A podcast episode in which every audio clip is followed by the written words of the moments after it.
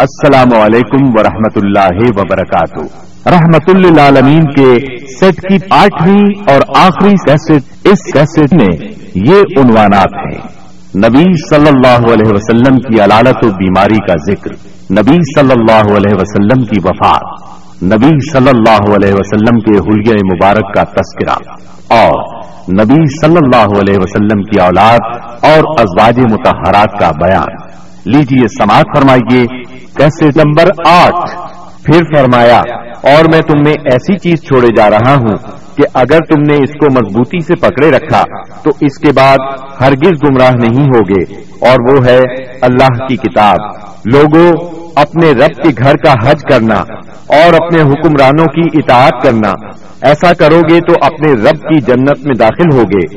ہاں تم سے میرے متعلق پوچھا جانے والا ہے، تو تم لوگ کیا کہو گے صحابہ کرام رضی اللہ عنہم نے جواب دیا، ہم گواہی دیتے ہیں کہ آپ نے تبلیغ کر دی، پیغام پہنچا دیا، اور خیر خواہی کا حق ادا کر دیا۔ یہ سن کر آپ نے شہادت کی انگلی کو آسمان کی طرف اٹھایا، اور لوگوں کی طرف جھکاتے ہوئے تین بار فرمایا، اے اللہ، گواہ رہنا۔ آپ کے ارشادات کو ربیہ بن امیہ بن خلق اپنی بلند آواز سے لوگوں تک پہنچاتے رہے۔ جب آپ خطبہ دینے سے فارغ ہو چکے تو اللہ عز و جل نے میدان عرفات ہی میں تکمیل دین کی آیت نازل فرمائی۔ اليوم أكملت لكم دينكم وأتممت عليكم نعمتي ورضيت لكم الإسلام دينا آج میں نے تمہارے لیے تمہارا دین مکمل کر دیا اور تم پر اپنی نعمت پوری کر دی اور تمہارے لیے اسلام کو بحیثیت دین پسند کر لیا۔ سیدنا عمر رضی اللہ عنہ نے یہ آیت سنی تو رونے لگے۔ ان سے پوچھا گیا، آپ کیوں رو رہے ہیں؟ فرمایا، اس لیے کہ کمال کے بعد زوال ہی تو ہے۔ خطبے کے بعد بلال رضی اللہ عنہ نے اذان دی، پھر اقامت کہی۔ رسول اللہ صلی اللہ علیہ وسلم نے ظہر کی نماز پڑھائی۔ اس کے بعد بلال نے پھر اقامت کہی اور آپ نے عصر کی نماز پڑھائی۔ اور ان دونوں نمازوں کے درمیان کوئی اور نماز نہیں پڑھی۔ اس کے بعد سوار ہو کر آپ جائے وقوف پر تشریف لائے۔ اپنی اونٹنی کسوا کا شکم پہاڑوں کی طرف کیا اور جبل مشاد یعنی پیدل چلنے والوں کی راہ میں واقع ریت کے تودے کو سامنے کیا اور قبلہ رخ مسلسل اسی حالت میں وقوف فرمایا۔ یہاں تک کہ سورج غروب ہونے لگا۔ تھوڑی زردی ختم ہوئی، پھر سورج کی ٹکیا غائب ہو گئی۔ اس کے بعد آپ نے سیدنا اسامہ رضی اللہ عنہ کو اپنے پیچھے بٹھایا اور وہاں سے روانہ ہو کر مزدلفہ تشریف لائے۔ مزدلفہ میں مغرب اور عشاء کی نمازیں ایک اذان اور دو اقامت سے پڑھی درمیان میں کوئی نفل نماز نہیں پڑھی۔ اس کے بعد آپ لیٹ گئے اور طلوع فجر تک لیتے رہے۔ اس کے بعد آپ نے حج کے باقی امور سر انجام دیے۔ حتیٰ کہ تیرہ ذیل حج کو سوار ہو کر خانہ کعبہ تشریف لے گئے۔ الوداعی طواف کیا اور فجر کی نماز پڑھی۔ پھر مکہ مکرمہ سے نکل کر مدینہ منورہ کی طرف کوچ فرمایا۔ جب مدینہ طیبہ کے قریب پہنچے اور اس کے آثار دکھائی دینے لگے تو تین بار فرمایا فرمایا، اللہ اکبر. پھر فرمایا، لا الہ الا اللہ وحدہ لا شریک لہ له الملك وله الحمد وهو على كل شيء قدير آئبون، تائبون، عابدون، ساجدون لربنا حامدون۔ صدق الله وعده ونصر عبده وهزم الأحزاب وحده۔ اللہ کے سوا کوئی معبود نہیں۔ وہ تنہا ہے۔ اس کا کوئی شریک نہیں۔ اسی کے لیے بادشاہت ہے اور اسی کے لیے تعریف۔ اور وہ ہر چیز پر قادر ہے۔ ہم پلٹنے والے، توبہ کرنے والے، عبادت گزار، سجدہ کرنے والے، اپنے رب کی تعریف کرنے والے ہیں۔ اللہ نے اپنا وعدہ سچ کر دکھایا۔ اپنے بندے کی مدد کی اور تنہا ساری جماعتوں کو شکست دی۔ رومیوں کو اسلام اور اہل اسلام کی ترقی قطن گوارا نہیں تھی۔ ان کے ہاں رہنے والا کوئی شخص مسلمان ہو جاتا تو اس کی زندگی خطرے میں پڑ جاتی۔ ان کی اس جرت اور بیجا غرور کو ختم کرنے کے لیے رسول اللہ صلی اللہ علیہ وسلم نے سفر گیارہ ہجری میں ایک بڑے لشکر کی تیاری شروع فرمائی تاکہ وہ روم کی فلسطینی سرزمین کو رون کر رومیوں کو خوفزدہ کر دے اور ان کی حدود پر واقع عرب قبائل کا اعتماد بحال کرے۔ اس سلسلے میں رسول اللہ صلی اللہ علیہ وسلم نے سات سو فوجیوں کا ایک لشکر تیار فرمایا۔ سیدنا اسامہ بن زید رضی اللہ عنہ کو لشکر کا سالار مقرر فرمایا۔ یہ آزاد کردہ غلام سیدنا زید رضی اللہ عنہ کے بیٹے تھے۔ اٹھائیس سفر، گیارہ ہجری کو بیماری کی حالت میں آپ نے سیدنا اسامہ رضی اللہ عنہ کا جھنڈا اپنے دستے مبارک سے درست فرمایا۔ بڑے بڑے جلیل القدر صحابہ کرام سیدنا اسامہ رضی اللہ عنہ کی ماتحتی میں اس لشکر میں شریک تھے۔ سیدنا علی اور سیدنا عباس رضی اللہ عنہما آپ کی تیمارداری کی غرض سے مدینے میں ٹھہر گئے۔ سیدنا ابو بکر صدیق رضی اللہ عنہ اور سیدنا عمر رضی اللہ عنہ امیر لشکر سیدنا اسامہ سے اجازت لے کر آپ صلی اللہ علیہ وسلم کی عیادت کے لیے آتے جاتے رہے۔ آپ کی عدالت میں روز بروز اضافہ ہو رہا تھا۔ یہ لشکر مدینہ منورہ سے روانہ ہوا۔ مدینے سے تین میل دور مقام جرف میں خیمہ زن ہوا۔ اس وقت رسول اللہ صلی اللہ علیہ وسلم کی بیماری کی تشویشناک خبریں موصول ہو رہی تھیں۔ چنانچہ اسامہ رضی اللہ عنہ اپنے لشکر کے ساتھ وہیں رکے رہے، بلکہ اللہ کے فیصلے کے انتظار میں ٹھہرنے پر مجبور ہو گئے۔ اور اللہ کا فیصلہ یہ تھا کہ یہ لشکر ابو بکر صدیق رضی اللہ عنہ کے عہد خلافت میں روانہ ہو۔ یہ عہد صدیقی کی پہلی فوجی مہم قرار پائی۔ جب رسول اللہ صلی اللہ علیہ وسلم نے رسالت کی تبلیغ اور امت کی خیر خواہی کا کام مکمل کر لیا، تو آپ کے اقوال و افعال میں دنیا سے رحلت کے آثار نمایاں ہونا شروع ہو گئے۔ آپ نے دسویں سال رمضان میں بیس دن کا احتکاب فرمایا اور سیدنا جبریل علیہ السلام نے آپ کو دو مرتبہ قرآن کا دور کرایا۔ آپ نے اپنی صاحبزادی فاطمہ رضی اللہ عنہا سے فرمایا میں سمجھتا ہوں میرا آخری وقت آ چکا ہے۔ سیدنا معاذ بن جبل رضی اللہ عنہ کو یمن کی طرف روانہ فرمایا، تو انہیں وسیعت فرمائی، اے معاذ، غالباً اس سال کے بعد تم مجھ سے ملاقات نہ کر سکو گے اور میری اس مسجد اور میری قبر کے پاس سے گزرو گے۔ یہ سن کر سیدنا معاذ بن جبل رضی اللہ عنہ رونے لگے۔ آپ نے حجت الوداع میں کئی بار کہا، غالباً میں تم لوگوں سے اپنے اس سال کے بعد نہ مل سکوں گا۔ غالباً اس سال کے بعد حج نہ کر سکوں گا۔ اسی طرح الوما اکمل لکم دینکم اور ازا جا نصر اللہ کا نزول، اسی بات کا پیغام تھا کہ آپ دنیا میں اپنی مہم سے فارغ ہو چکے ہیں اور اسی وجہ سے اس حج کا نام حجت الوداع رکھا گیا، کیونکہ آپ نے اپنے رب سبحانہ و تعالی کی طرف منتقل ہونے کے لیے لوگوں کو الوداع کہا۔ اوائل سفر گیارہ ہجری میں آپ بہت تشریف لے گئے اور شہداء کے لیے اس طرح دعا کی، گویا زندوں اور مردوں سے رخصت ہو رہے ہیں۔ پھر واپس آ کر ممبر پر تشریف فرما ہوئے۔ اور فرمایا میں تمہارا پیش رو ہوں اور تم پر گواہ ہوں۔ اللہ کی قسم، اس وقت اپنا حوض دیکھ رہا ہوں۔ مجھے زمین یا زمین کے خزانوں کی کنجیاں دی گئیں۔ اللہ کی قسم، مجھے تم پر یہ خوف نہیں کہ تم میرے بعد شرک کرو گے بلکہ اس کا اندیشہ ہے کہ دنیا میں ایک دوسرے سے آگے نکلنے کی دوڑ میں لگ جاؤ گے ماہ سفر کے آخر میں آپ رات کے وقت بقی غرقد تشریف لے گئے۔ اہل بقی کے لیے دعائیں مفرت کی اور فرمایا، ہم بھی تم سے آن ملنے والے ہیں۔ ماہ سفر کے آخری پیر کو رسول اللہ صلی اللہ علیہ وسلم ایک جنازے میں بقی تشریف لے گئے۔ سیدہ عائشہ صدیقہ رضی اللہ عنہا فرماتی ہیں، آپ بقی سے واپس تشریف لائے، تو میں اپنے سر میں درد محسوس کر رہی تھی اور یہ کہہ رہی تھی کہ ہائے میرا سر۔ یہ سن کر آپ نے فرمایا، بلکہ میں، واللہ، اے عائشہ، ہائے میرا سر۔ یہ آپ صلی اللہ علیہ وسلم کی بیماری کی ابتدا تھی۔ اس کے باوجود آپ باری باری سب بیویوں کے پاس دن گزارتے رہے۔ یہاں تک کہ مرض میں شدت آ گئی۔ اس وقت آپ سیدہ میمونہ رضی اللہ عنہا کے گھر میں تھے اور پوچھ رہے تھے، کل میں کہاں رہوں گا؟ میں کل کہاں رہوں گا؟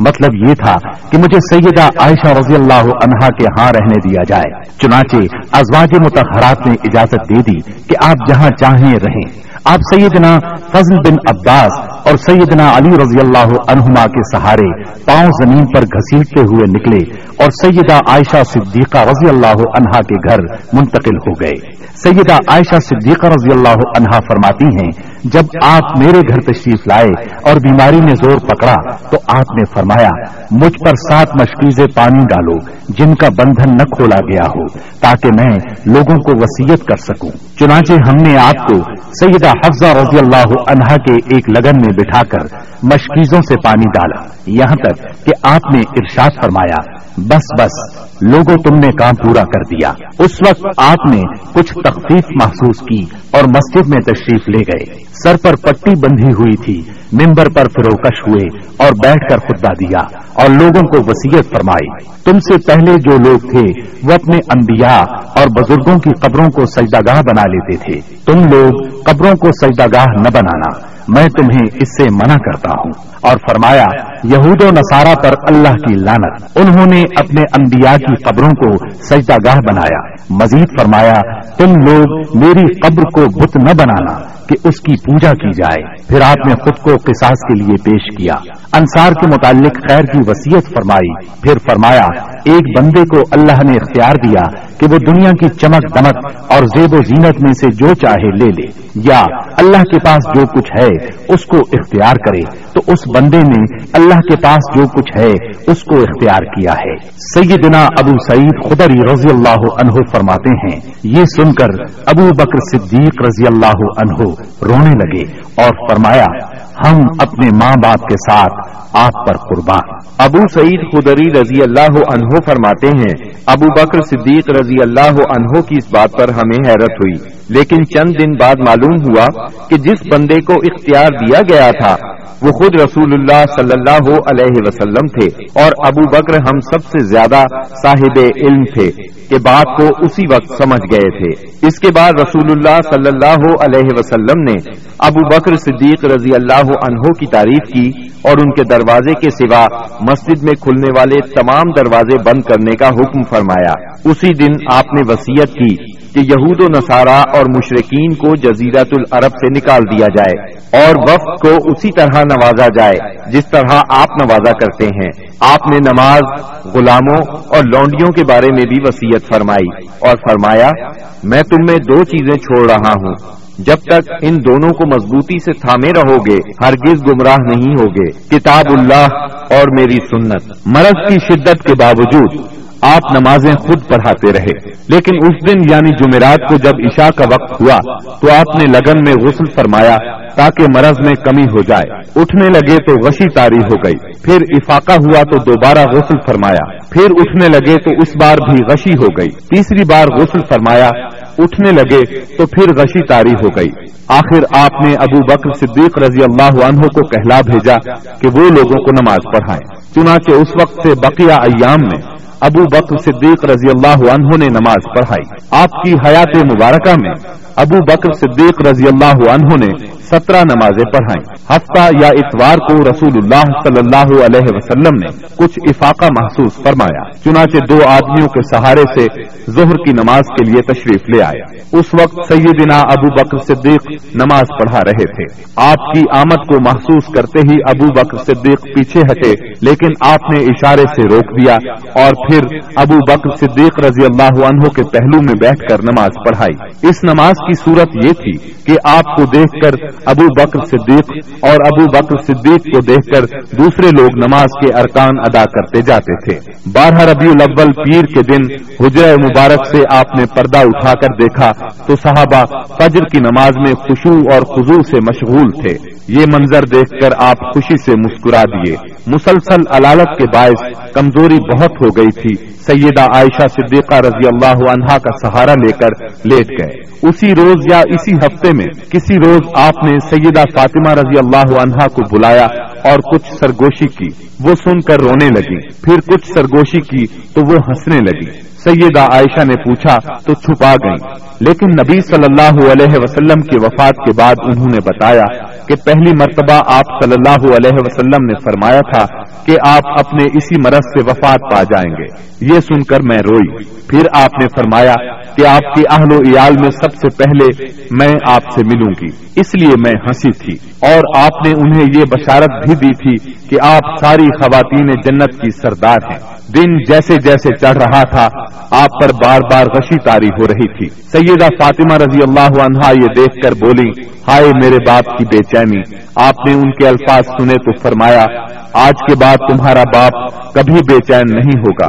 پھر آپ نے حسن اور حسین رضی اللہ عنہما کو چوما، ازواج متحرات کو بلا کر واض و نصیحت فرمائی۔ ادھر لمحہ بلمحہ تکلیف بڑھتی جا رہی تھی اور اس زہر کا اثر بھی ظاہر ہونا شروع ہو گیا تھا، جو آپ کو خیبر میں کھلایا گیا تھا۔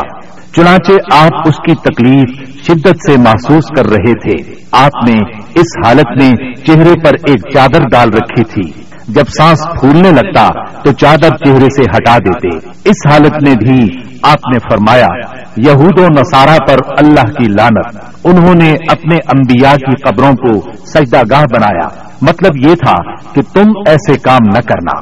آپ نے ان لمحات میں یہ وسیعت بھی فرمائی سرزمین عرب میں دو دین باقی نہ رہنے دیے جائیں۔ یہ آخری وسیعت تھی جو آپ نے لوگوں کو فرمائی۔ اس کے بعد کئی بار فرمایا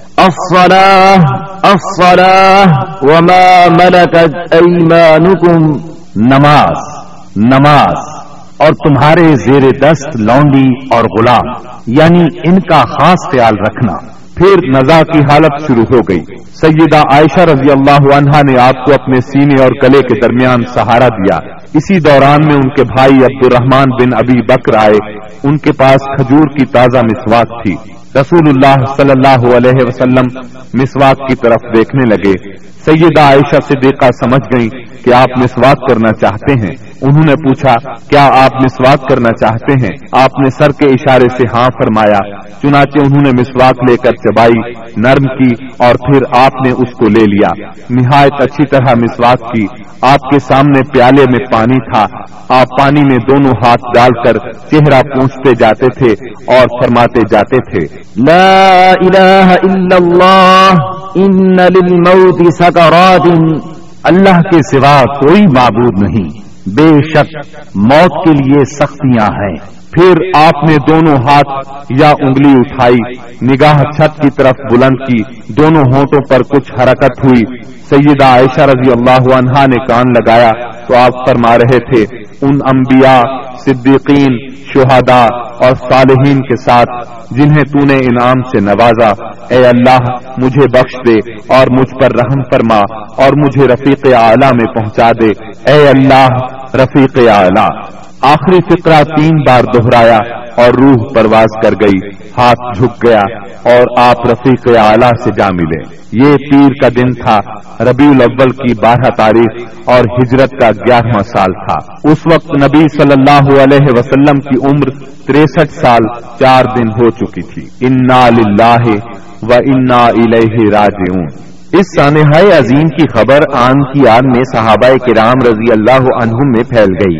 دنیا ان پر تاریخ ہو گئی۔ قریب تھا کہ وہ اپنے حواس کھو بیٹھتے، کیونکہ کوئی دن اس سے تابناک اور روشن نہیں تھا۔ جس دن آپ مدینہ منورہ تشریف لائے تھے۔ اور کوئی دن اس دن سے زیادہ تاریخ نہیں تھا جس دن آپ نے وفات پائی۔ صحابہ کرام رو رو کر اس طرح آہیں بھر رہے تھے، جیسے حاجیوں کا شور برپا ہو۔ دوسری طرف سیدنا عمر رضی اللہ عنہ کی رنج اور غم سے یہ حالت تھی کہ مسجد کے سہن میں کھڑے فرما رہے تھے، رسول اللہ صلی اللہ علیہ وسلم اس وقت تک وفات نہیں پا سکتے، جب تک کہ اللہ تعالی منافقین کو فنا نہ کر دے۔ آپ ان لوگوں کو قتل کرنے کی دھمکیاں دے رہے تھے جو یہ کہیں کہ آپ وفات پا گئے ہیں۔ ابو بکر صدیق رضی اللہ عنہ اس وقت وہاں موجود نہیں تھے۔ صبح کی نماز کے بعد جب انہوں نے آپ کے مرض میں کمی محسوس کی تو سکھ میں واقع اپنے مکان پر چلے گئے تھے۔ جو ہی انہیں آپ کی وفات کی خبر ملی، فوراً گھوڑے پر سوار ہوئے اور اتر کر مسجد نبوی میں داخل ہوئے۔ لوگوں سے کوئی بات نہ کی، سیدھے عائشہ صدیقہ کے حجرے میں گئے۔ گئے آپ کے جسد اتھر کی طرف بڑھے۔ آپ کا جسد دھاری دار یمنی چادر سے ڈھکا ہوا تھا۔ انہوں نے چادر چہرہ مبارک سے اٹھائی، پیشانی پر بوسا دیا، روئے اور فرمایا میرے ماں باپ آپ پر قربان، اللہ آپ پر دو موتیں جمع نہیں فرمائے گا۔ جو موت آپ کے لیے لکھ دی گئی تھی، وہ آ چکی۔ اس کے بعد سیدنا ابو بکر صدیق رضی اللہ عنہ باہر تشریف لائے اور فرمایا، عمر، بیٹھ جاؤ۔ مگر انہوں نے بیٹھنے سے انکار کر دیا۔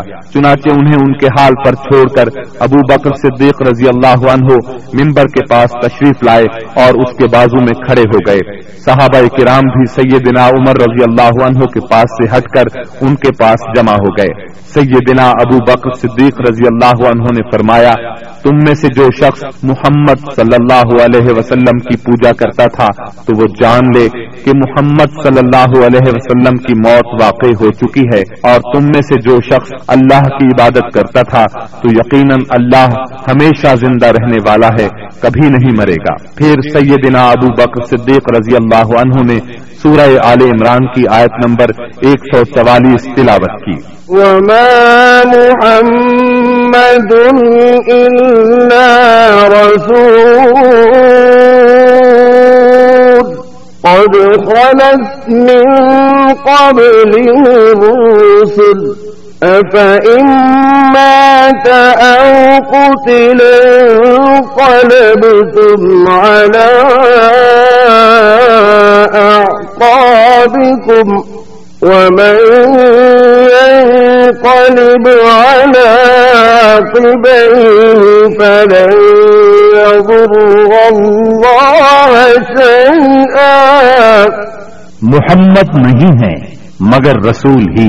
ان سے پہلے بھی بہت سے رسول گزر چکے ہیں۔ تو کیا اگر ان کی موت واقع ہو جائے یا وہ قتل کر دیے جائیں، تو تم لوگ اپنی ایڑیوں کے بل پلٹ جاؤ گے اور جو شخص اپنی ایڑیوں کے بل پلٹ جائے تو وہ اللہ کو کچھ نقصان نہیں پہنچا سکتا۔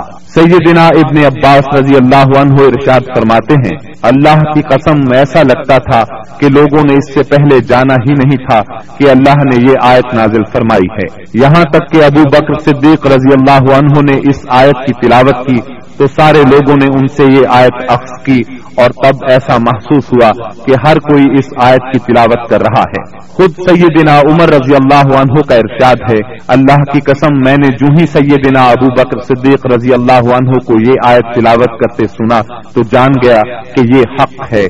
بس میں ٹوٹ کر رہ گیا۔ یہاں تک کہ میرے پاؤں مجھے اٹھا ہی نہیں رہے تھے اور میں زمین کی طرف لڑک گیا اور میں نے جان لیا کہ واقعی نبی اکرم صلی اللہ علیہ وسلم کی وفات ہو چکی ہے۔ اس آیت کا سننا تھا کہ صحابہ کرام کی آنکھیں کھل گئیں اور ایسا معلوم ہوا کہ یہ آیت آج ہی اتری ہے۔ ہر صحابی کی زبان پر یہی آیت تھی۔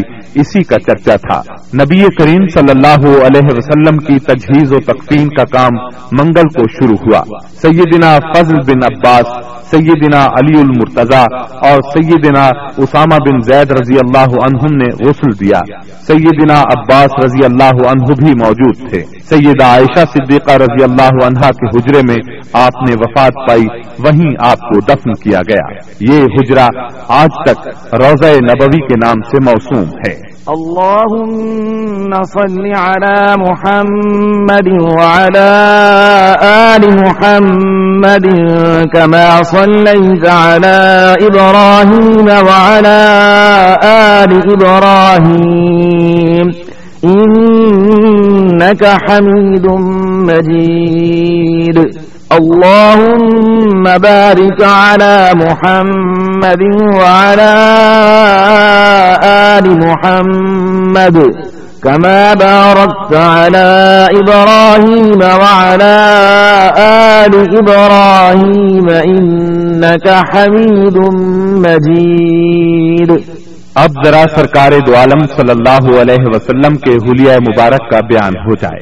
سیدہ ام معبد رضی اللہ عنہا نے رسول اللہ صلی اللہ علیہ وسلم کا جو حلیہ مبارک بیان فرمایا ہے، الرحیق المختوم کے مؤلف نے اس کو اپنے الفاظ میں کچھ اس طرح بیان کیا ہے۔ چمکتا دمکتا رنگ، تابناک چہرہ، خوبصورت ساخ جمال جہاں تاب کے ساتھ ڈھلا ہوا پیکر، سرمگی آنکھیں دراز پلکیں، بھاری آواز، چمکدار لمبی گردن، گھنی داڑھی، باریک اور باہم پیوستہ ابرو، خاموشی کی حالت میں باوقار۔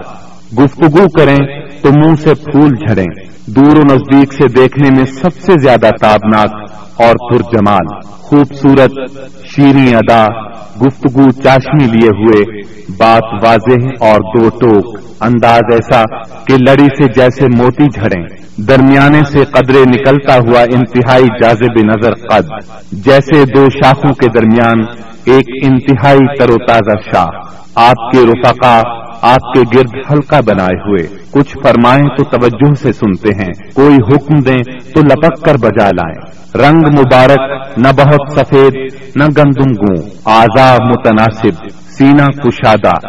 کندھوں کے درمیان عام تناسب سے قدرے زیادہ فاصلہ۔ سر بڑا لیکن متناسب، کشادہ پیشانی جس سے شرافت ٹپکے بال مبارک سیاہ اور گھنے، قدرے گھنگرالے جو کانوں کی لو تک آتے تھے بھویں محرابی یعنی آپس میں ملی ہوئی رخ انور سبک، درازی کی طرف مائل۔ اس قدر روشن اور چمکدار کے دل میں اتر جائے۔ بڑی بڑی سیاہ آنکھیں، لمبی پلکیں خوبصورت ابھری ہوئی ستواں ناک دانت کشادہ، چمکدار، موتیوں کی مانند، جلد، صاف، نرم اور ریشم سے زیادہ ملائم چہرہ انور پر غور و فکر کے آثار نمایاں، غرض آپ مکے بھر میں سب سے زیادہ حسین تھے۔ اور آگے بڑھ کر کہتا ہوں، آپ دنیا بھر میں سب سے زیادہ خوبصورت تھے۔ سبحان اللہ یہ تھا نبی اکرم صلی اللہ علیہ وسلم کے حلیہ مبارک کا تذکرہ۔ تفصیل کے لیے اسی موضوع پر ہماری کیسٹ آئی نئے جمال نبوت سماعت فرمائیں، جس میں صحیح احادیث کی روشنی میں تفصیل کے ساتھ سرور کائنات صلی اللہ علیہ وسلم کا حلیہ مبارک بیان کیا گیا ہے۔ اب ہم رسول اللہ صلی اللہ علیہ وسلم کی اولاد اور امہات المومنین کا کچھ ذکر کریں گے۔ لیکن اس سے پہلے ایک نظر دوسرے اعزا و اقارب پر۔ نبی صلی اللہ علیہ وسلم کے گیارہ چچا تھے۔ ان میں سیدنا حمزہ اور سیدنا عباس رضی اللہ عنہما مسلمان ہوئے۔ ابو طالب آپ کے فدائی اور ناصر تھے۔ چھ پھوپیاں تھیں۔ بارہ غلام تھے۔ سب کو آزاد فرمایا۔ تین لونڈیاں تھیں۔ ان میں سے ایک ام ایمن رضی اللہ عنہا تھی۔ انہوں نے رسول اللہ صلی اللہ علیہ وسلم کو گود کھلایا تھا۔ آپ صلی اللہ علیہ وسلم ان کی بہت عزت کرتے تھے۔ رسول اللہ صلی اللہ علیہ وسلم کی اولاد کی تعداد میں اختلاف پایا جاتا ہے۔ متفقن علیہ روایت کا خلاصہ یہ ہے کہ آپ کی اولاد کی تعداد چھ ہے۔ قاسم، ابراہیم زینب، رقیہ، ام کلثوم اور فاطمہ رضی اللہ عنہم۔ اعلان نبوت سے پہلے نبی اکرم صلی اللہ علیہ وسلم نے سیدہ خدیجہ رضی اللہ عنہا سے نکاح فرمایا۔ ان کے ہاں سب سے پہلے قاسم پیدا ہوئے۔ یہ نبوت سے گیارہ سال پہلے پیدا ہوئے۔ انہی کے نام کی مناسبت سے آپ کی کنیت ابو القاسم تھی۔ آپ اس کنیت کو بہت پسند فرماتے تھے۔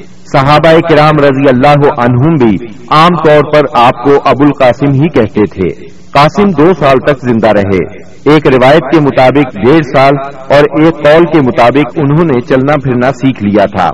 مطلب یہ کہ آپ کے ہاں سب سے پہلے قاسم پیدا ہوئے۔ اسی طرح سب سے پہلے انتقال بھی انہی کا ہوا۔ انہوں نے اعلان نبوت سے نو سال پہلے وفات پائی۔ سیدہ خدیجہ کے علاوہ صرف سیدہ ماریا قبطیہ رضی اللہ عنہا سے ایک لخت جگر ابراہیم پیدا ہوئے۔ ان کے علاوہ کسی اور زوجہ محترمہ سے آپ کی اولاد نہیں ہوئی۔ آپ کے دوسرے لخت جگر ابراہیم جماعت الاول نو ہجری کو پیدا ہوئے۔ ان کی والدہ ماریا قبطیہ کو اسکندریہ کے بادشاہ مکوکس نے رسول اللہ صلی اللہ علیہ وسلم کی خدمت کے لیے بطور خاص بھیجا تھا۔ ابراہیم نے دس ہجری انتیس شوال کو سترہ یا اٹھارہ ماہ کی عمر میں انتقال کیا۔ سیدہ خدیجہ رضی اللہ عنہا سے نکاح کے پانچ برس بعد سیدہ زینب پیدا ہوئی۔ اس وقت نبی صلی اللہ علیہ وسلم کی عمر مبارک تیس سال تھی۔ گویا جب اعلان نبوت ہوا، سیدہ زینب رضی اللہ عنہا دس سال کی ہو چکی تھی یہ بھی اپنی والدہ کے ساتھ ہی ایمان لے آئے۔ ان کا نکاح ابو العاص بن ربی سے ہوا۔ یہ ان کی خالہ حالہ بنت خویلت کے صاحبزادے تھے۔ سیدہ حالہ بنت خویلت اور سیدہ خدیجہ دونوں سگی بہنیں تھیں۔ سیدنا ابو العاص مسلمان ہونے سے پہلے بھی تاجر تھے دولت مند تھے اور امانت دار تھے۔ اعلان نبوت ہوا تو کفار آپ سے دشمنی پر اتر آئے۔ چنانچہ انہوں نے ابو العاص سے کہا کہ سیدہ زینب کو طلاق دے دیں۔ لیکن انہوں نے کفار کا مطالبہ ماننے سے انکار کر دیا اور کہا، میں زینب کے بدلے میں قریش کی کسی عورت کو پسند نہیں کرتا۔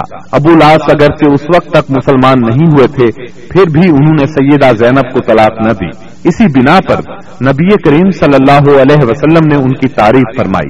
یہ غزوہ بدر میں گرفتار ہوئے۔ انہوں نے اگرچہ لڑائی میں حصہ نہیں لیا تھا، لیکن مشرقین کے ساتھ آئے ضرور تھے۔ قیدیوں کو چھڑانے کے لیے ان کے عزیزوں نے معاوضے ارسال کیے۔ سیدہ زینب رضی اللہ عنہا نے اپنے خاون کو چھڑانے کے لیے اپنا ہار بھیجا۔ یہ ہار انہیں سیدہ خدیجہ رضی اللہ عنہا سے ملا تھا۔ اس ہار کو دیکھ کر آپ صلی اللہ علیہ وسلم کی آنکھوں میں آنسو آ گئے۔ آپ نے صحابہ کرام رضی اللہ عنہم سے فرمایا، تم پسند کرو تو ابو لاس کو رہا کر دو اور زینب کا ہار واپس کر دو۔ صحابہ کرام نے فوراً انہیں رہا کر دیا، ہار بھی انہیں دے دیا۔ اس پر آپ نے فرمایا، جب آپ مکے پہنچے تو زینب کو ہماری طرف بھیج دیں۔ ابو لاس نے یہ وعدہ پورا کیا، انہیں مدینہ منورہ بھیج دیا۔ ہجرت کے دوران میں ہبار بن اسود نے انہیں روکنے کی کوشش کی، کفار نے ان کی مدد کی۔ اس کشمکش میں سیدہ زینب زخمی بھی ہوئی۔ تاہم، آپ مدینہ منورہ پہنچ گئیں۔ اسی بنیاد پر نبی کریم صلی اللہ علیہ وسلم نے ان کے بارے میں ارشاد فرمایا میری بیٹیوں میں سب سے افضل زینب ہے۔ اسے میری وجہ سے مصیبت میں مبتلا ہونا پڑا اور اذیت میں مبتلا کیا گیا۔ ہبار بن اسود جنہوں نے سیدہ زینب کو روکنے کی کوشش کی تھی، فتح مکہ کے موقع پر مسلمان ہوئے اور نبی کریم صلی اللہ علیہ وسلم نے ان کا یہ قصور معاف کر دیا۔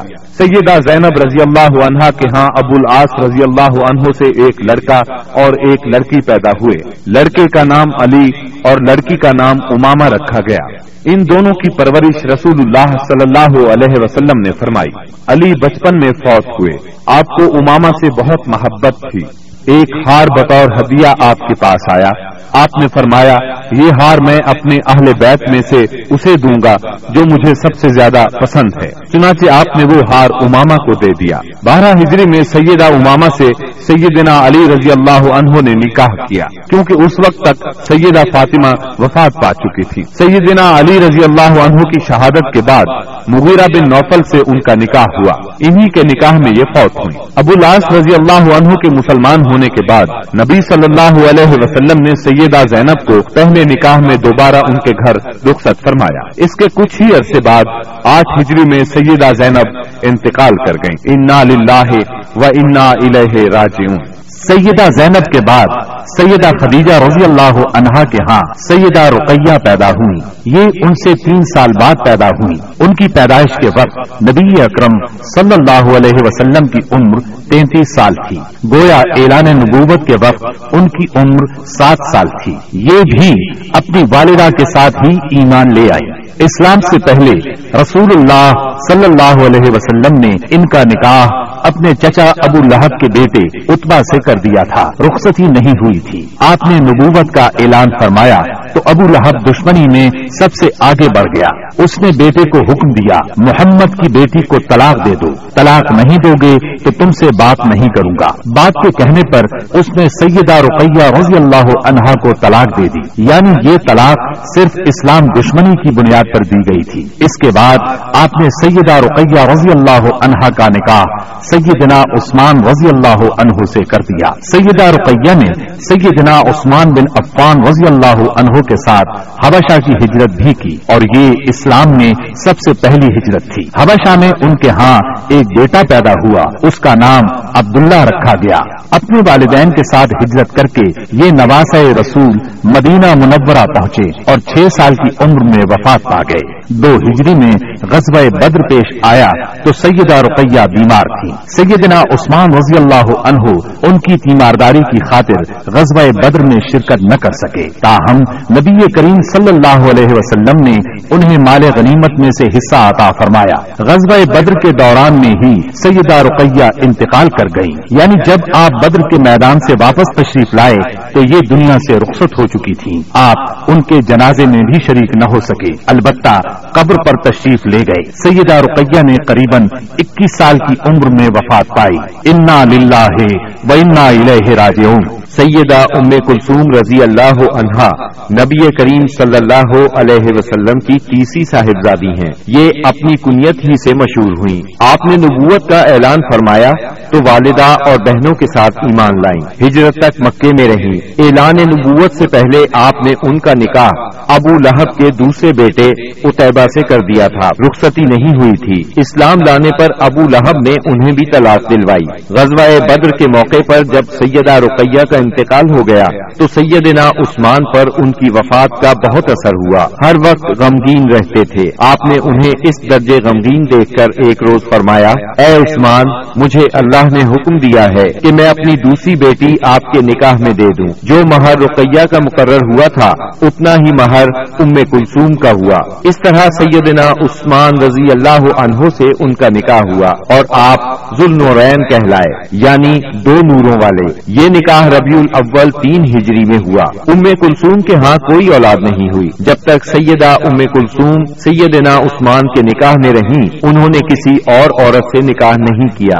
سیدہ ام کلثوم کا انتقال بھی نبی صلی اللہ علیہ وسلم کی زندگی میں ہوا۔ انہوں نے شابان نو ہجری میں رحلت فرمائی۔ ان کے انتقال پر سیدنا عثمان رضی اللہ عنہ اور زیادہ غمگین ہوئے۔ ان حالات میں نبی اکرم صلی اللہ علیہ وسلم نے انہیں تسلی دیتے ہوئے فرمایا، اگر میرے ہاں دس بیٹیاں بھی ہوتی تو میں یکے بعد دیگرے عثمان کے نکاح میں دے دیتا۔ نبی کریم صلی اللہ علیہ وسلم کی چوتھی بیٹی سیدہ فاطمہ رضی اللہ عنہا تھی۔ آپ سب سے چھوٹی تھی آپ نبوت کے پہلے سال پیدا ہوئی آپ کی چال ڈھال رسول اللہ صلی اللہ علیہ وسلم سے بہت ملتی جلتی تھی۔ صرف یہی نہیں، بلکہ اٹھتے بیٹھتے اور ہر بات میں سیدہ فاطمہ سے زیادہ آپ کے مشابہ اور کسی کو نہیں دیکھا گیا۔ آپ کی عمر ساڑھے پندرہ سال کی ہوئی تو نبی اکرم صلی اللہ علیہ وسلم نے آپ کا نکاح سیدنا علی رضی اللہ عنہ سے کر دیا۔ اس وقت سیدنا علی رضی اللہ عنہ کی عمر بیس سال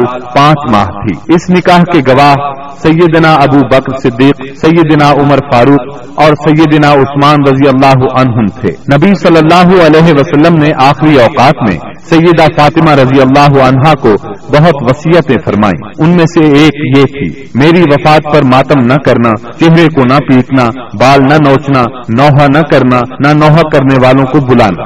نبی صلی اللہ علیہ وسلم کی وفات کے بعد آپ صرف چھ ماہ زندہ رہی پھر چند روز بیمار رہ کر وفات پا گئیں۔ انتقال تین رمضان، گیارہ ہجری بروز منگل ہوا۔ انا للہ و انا الہ راجعون۔ رسول اللہ صلی اللہ علیہ وسلم نے آپ کے بارے میں فرمایا فاطمہ میرے جسم کا ٹکڑا ہے۔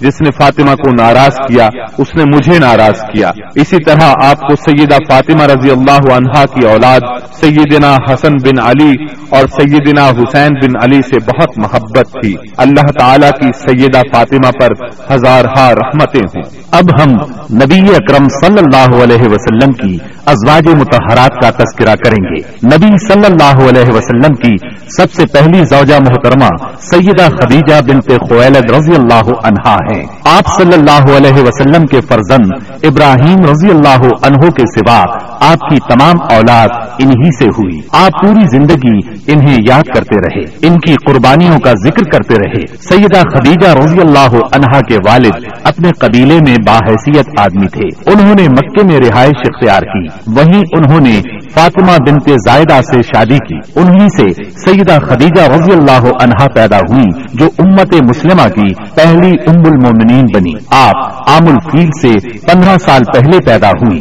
اس طرح آپ نبی اکرم صلی اللہ علیہ وسلم سے قریب پندرہ سال بڑی تھی رسول اللہ صلی اللہ علیہ وسلم سے پہلے آپ کے دو نکاح ہوئے۔ پہلے خاون کا نام عتیق بن عابد مخزومی اور دوسرے کا نام ابو حالہ تھا۔ دوسرے شوہر کی موت کے بعد آپ پر تجارت کا بوجھ آ پڑا۔ تجارت آپ کا خاندانی پیشہ تھا۔ اس زمانے میں رسول اللہ صلی اللہ علیہ وسلم بھی تجارت کا مال لے کر شام جاتے تھے اور آپ صلی اللہ علیہ وسلم صادق اور امین مشہور ہو چکے تھے۔ سیدہ تک آپ کی شہرت پہنچی تو انہوں نے اپنا سامان تجارت آپ کے حوالے کیا۔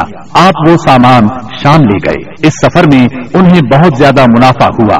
اس طرح سیدہ خدیجہ رضی اللہ عنہا آپ سے بہت زیادہ متاثر ہو گئی اور آپ نے نبی اکرم صلی اللہ علیہ وسلم کو نکاح کا پیغام دیا۔ آپ نے ان کا پیغام منظور فرما لیا۔ نکاح ابو طالب نے پڑھایا۔ اس وقت رسول اللہ صلی اللہ علیہ وسلم کی عمر پچیس سال اور سیدہ کی عمر چالیس سال تھی۔ چالیس سال کی عمر میں اللہ تعالیٰ نے آپ کو نبوت سے سرفراز فرمایا۔ آپ پر پہلی بار وہی کا نزول ہوا تو آپ گھبرا گئے۔ آپ پر کب کبھی تاری ہو گئی۔ ان حالات میں سیدہ خدیجہ نے آپ کو بہت سہارا دیا اور اپنے چچا زاد بھائی ورقا بن نوفل کے پاس لے گئی یہ سابقہ آسمانی کتب کے عالم تھے۔ انہوں نے بتایا کہ آپ پر وہی فرشتہ اترا ہے جو موسا علیہ السلام پر اترا تھا۔ یعنی اللہ نے آپ کو نبوت سے سرفراز فرمایا ہے۔ اس کے بعد آپ نے اللہ کے حکم سے نبوت کا باقاعدہ اعلان فرمایا۔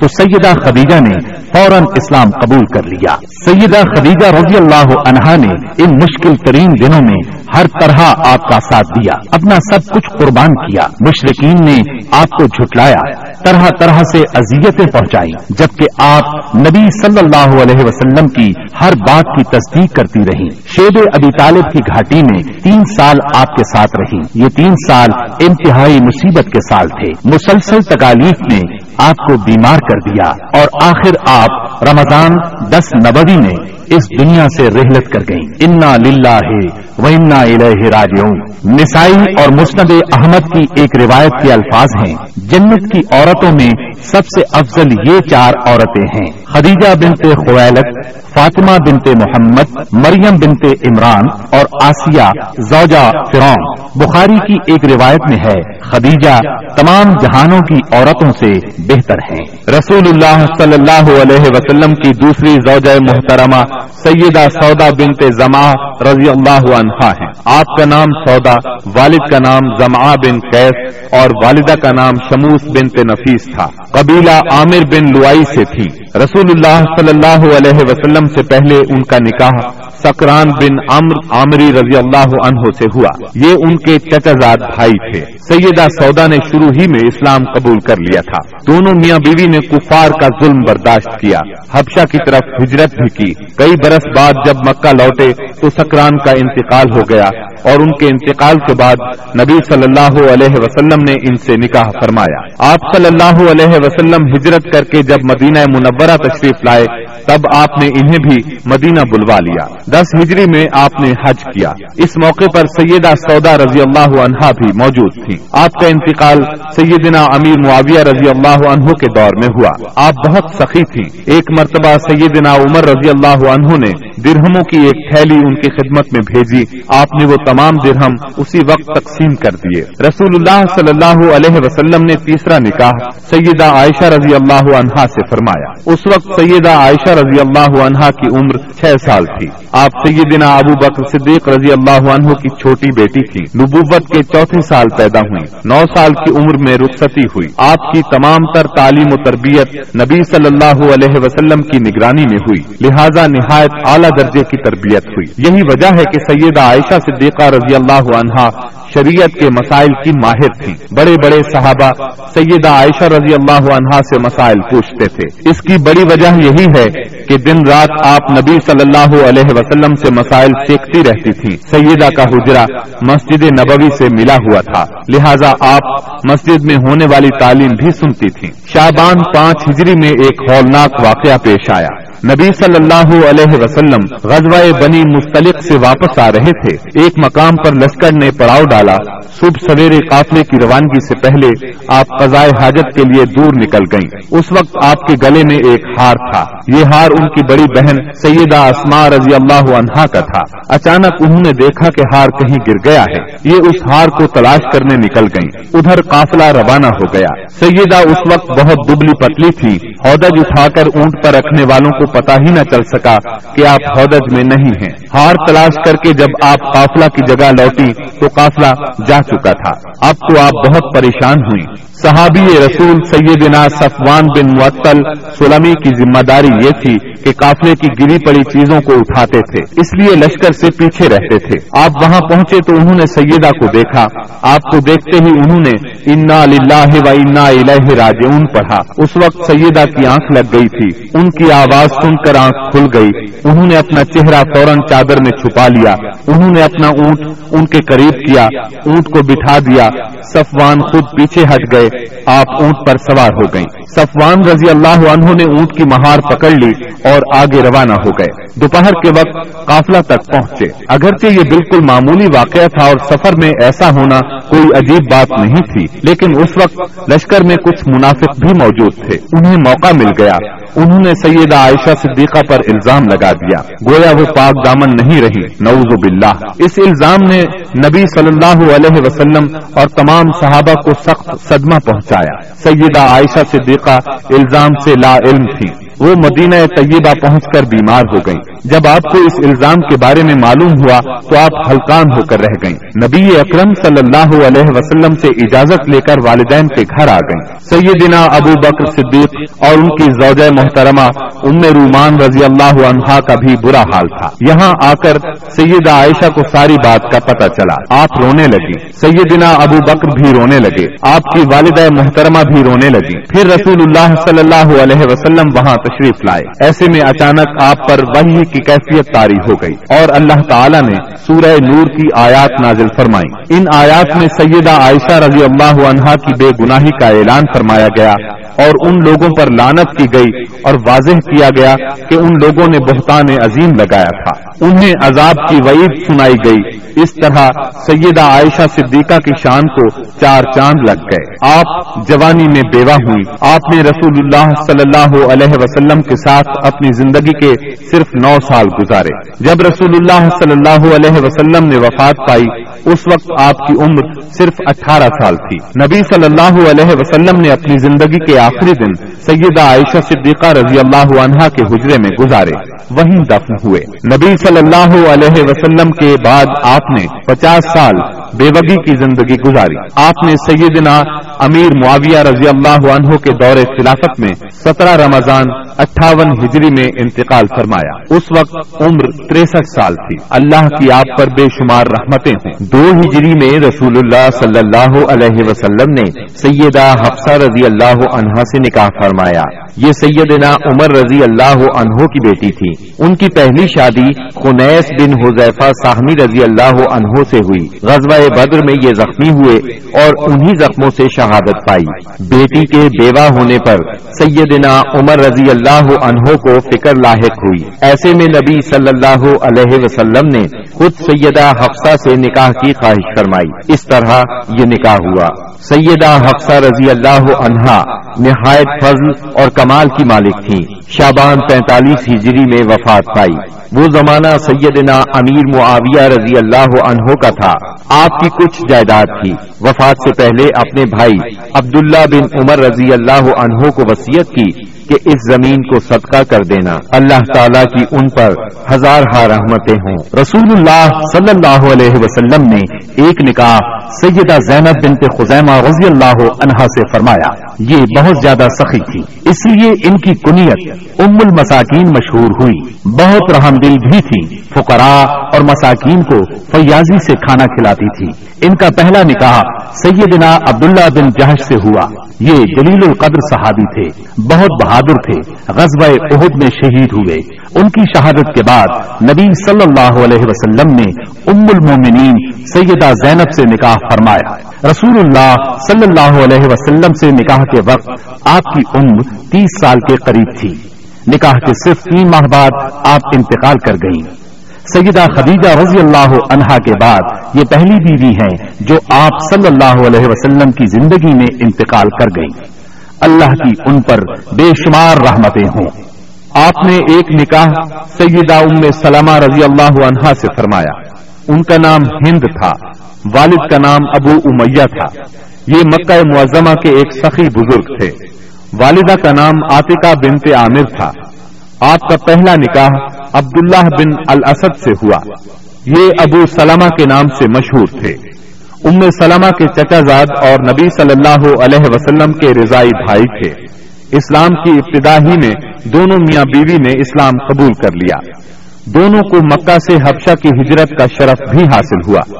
پھر یہ مکے واپس آ گئے۔ سیدہ ام سلمہ پہلی خاتون ہیں جو مکے سے ہجرت کر کے مدینے پہنچی ہجرت کے سفر میں بہت تکالیف اٹھائیں۔ ابو سلمہ نے ان سے پہلے مدینہ منورہ کی طرف ہجرت کی۔ ابو سلمہ عہد کی لڑائی میں زخمی ہوئے اور اپنے مالک سے جا ملے۔ جب ام سلمہ رضی اللہ عنہا کی عدت پوری ہو گئی، تو رسول اللہ صلی اللہ علیہ وسلم کی طرف سے انہیں نکاح کا پیغام ملا۔ آپ نے منظور فرمایا، اس طرح یہ نکاح ہوا۔ آپ چار ہجری میں، حرم نبوی میں داخل ہوئیں۔ پوری زندگی آپ صلی اللہ علیہ وسلم کے ساتھ رہی آپ کی تاریخ وفات میں اختلاف پایا جاتا ہے۔ زیادہ تر روایات یہ ہیں کہ آپ نے تریسٹھ ہجری میں چوراسی سال کی عمر میں وفات پائی۔ آپ بہت زیادہ خوبصورت تھی بہت فضائل کی مالک تھیں۔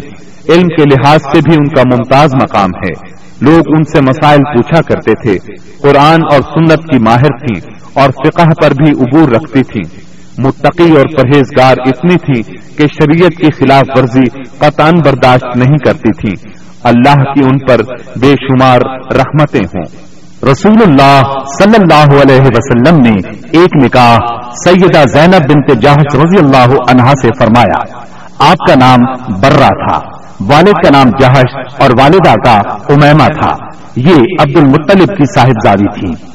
اس طرح سیدہ زینب نبی صلی اللہ علیہ وسلم کی سگی پھوپھی کی بیٹی تھی۔ امیما عبداللہ کی سگی بہن اور رسول اللہ صلی اللہ علیہ وسلم کی پھوپھی تھی۔ سیدہ زینب سب سے پہلے ایمان لانے والوں میں شامل ہیں۔ پھر سب سے پہلے ہجرت کرنے والوں میں بھی شریک ہے رسول اللہ صلی اللہ علیہ وسلم نے آپ کا نام برہ سے تبدیل کر کے زینب رکھا تھا۔ نبی صلی اللہ علیہ وسلم کے نکاح میں آنے سے پہلے آپ کا نکاح سیدنا زید بن حارثہ رضی اللہ عنہ سے ہوا۔ یہ رسول اللہ صلی اللہ علیہ وسلم کے منہ بولے بیٹے اور آزاد کردہ غلام تھے۔ لیکن ان دونوں کی آپس میں نہ نپ سکی اور طلاق ہو گئی۔ تب ان کی عدت کے بعد نبی اکرم صلی اللہ علیہ وسلم نے خود ان سے نکاح کا ارادہ فرمایا۔ انہیں نکاح کا پیغام بھیجا۔ سیدہ زینب نے منظور کیا۔ اس پر منافقین نے تانا دیا کہ دیکھو، پیغمبر نے خود اپنے بیٹے کی عورت سے نکاح کر لیا۔ اللہ تعالیٰ نے ان بدباطنوں کے رد میں آیت خاتم النبیین نازل فرمائی۔ ما كان محمد أبا أحد من رجالكم ولكن رسول الله. ولكن رسول الله وخاتم النبيين.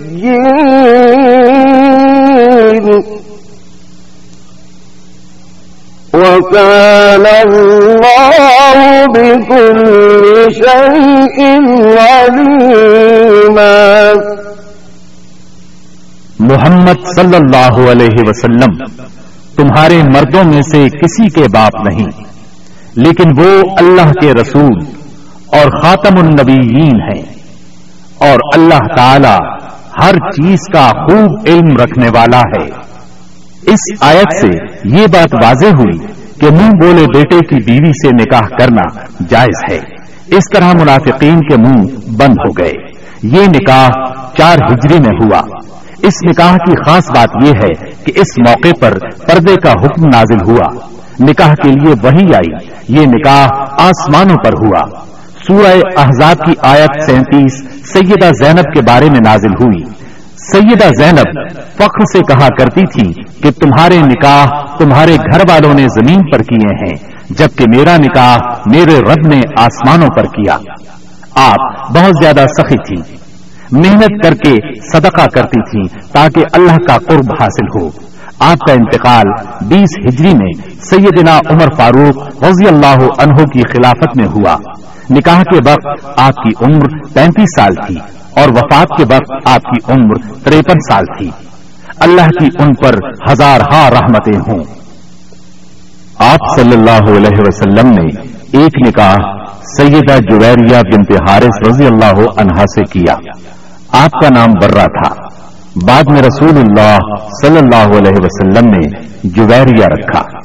آپ کا پہلا نکاح مسافر بن صفوان سے ہوا۔ سیدہ جویریہ کے والد حارث کا تعلق قبیلہ بنو مستلق سے تھا۔ یہ اس قبیلے کے سردار تھے۔ ان لوگوں نے مدینہ منورہ پر حملے کی تیاریاں کی تو نبی صلی اللہ علیہ وسلم نے ان پر چڑھائی کر دی۔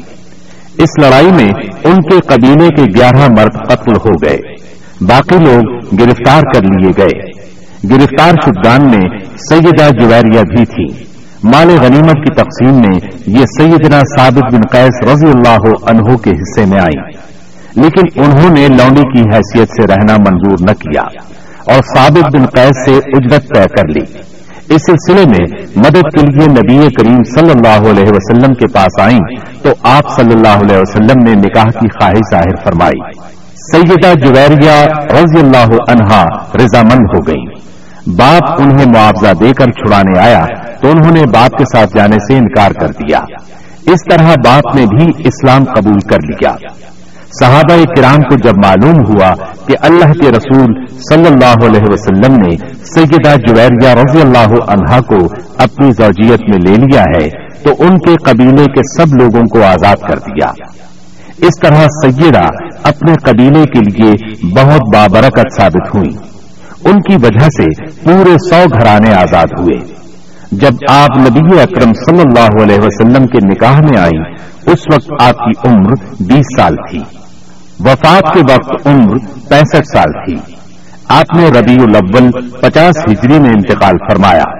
آپ نے نہایت سادہ اور زاہدانہ زندگی بسر کی۔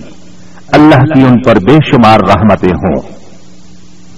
آپ نے ایک نکاح سیدہ ام حبیبہ رضی اللہ عنہا سے فرمایا، یہ سیدنا ابو سفیان رضی اللہ عنہ کی بیٹی تھی۔ آپ کا نام رملہ تھا، ام حبیبہ کنیت تھی۔ والدہ کا نام صفیہ تھا۔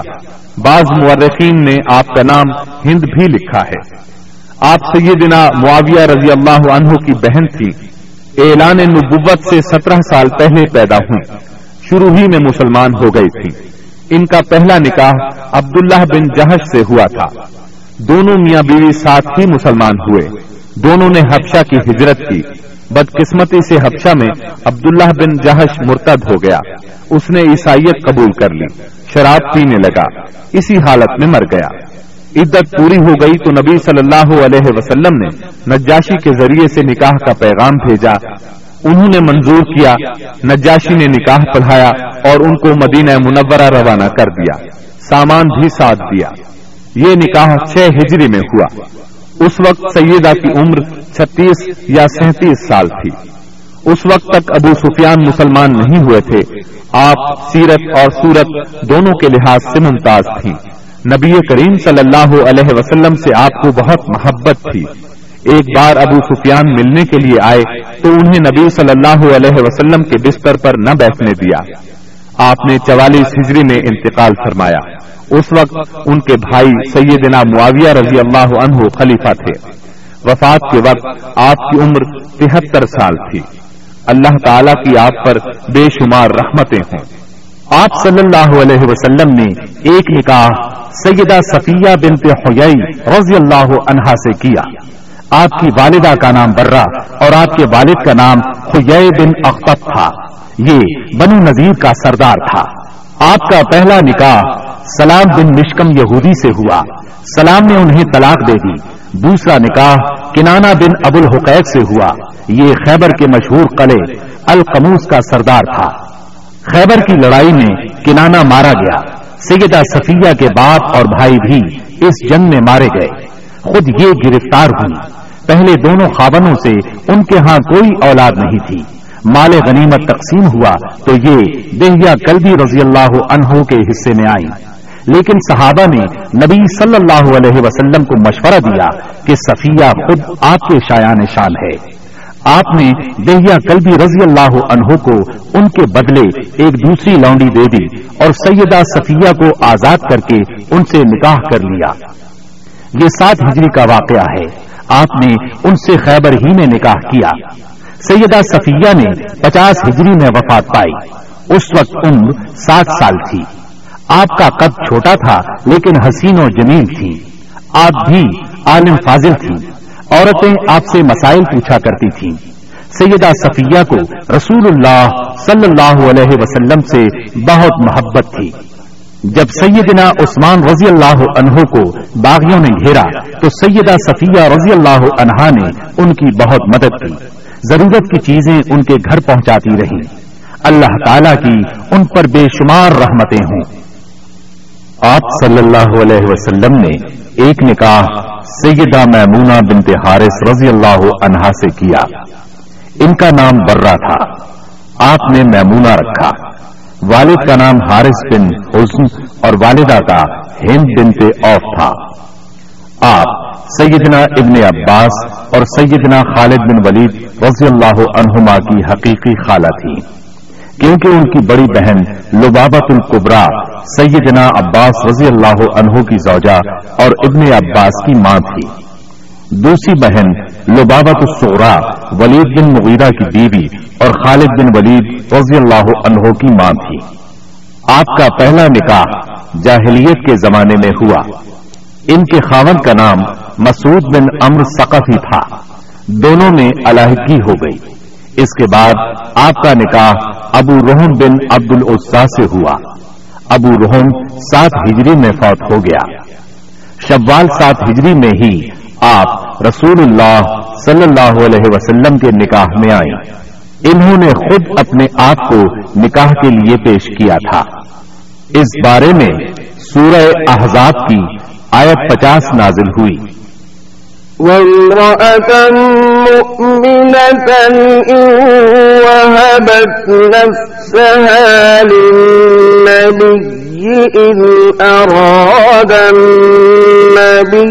أن يستنكحها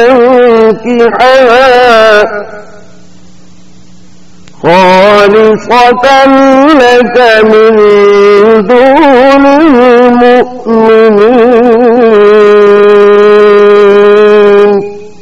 اے نبی، آپ کے لیے وہ با ایمان عورت حلال ہے جو اپنا نفس ہبا کر دے۔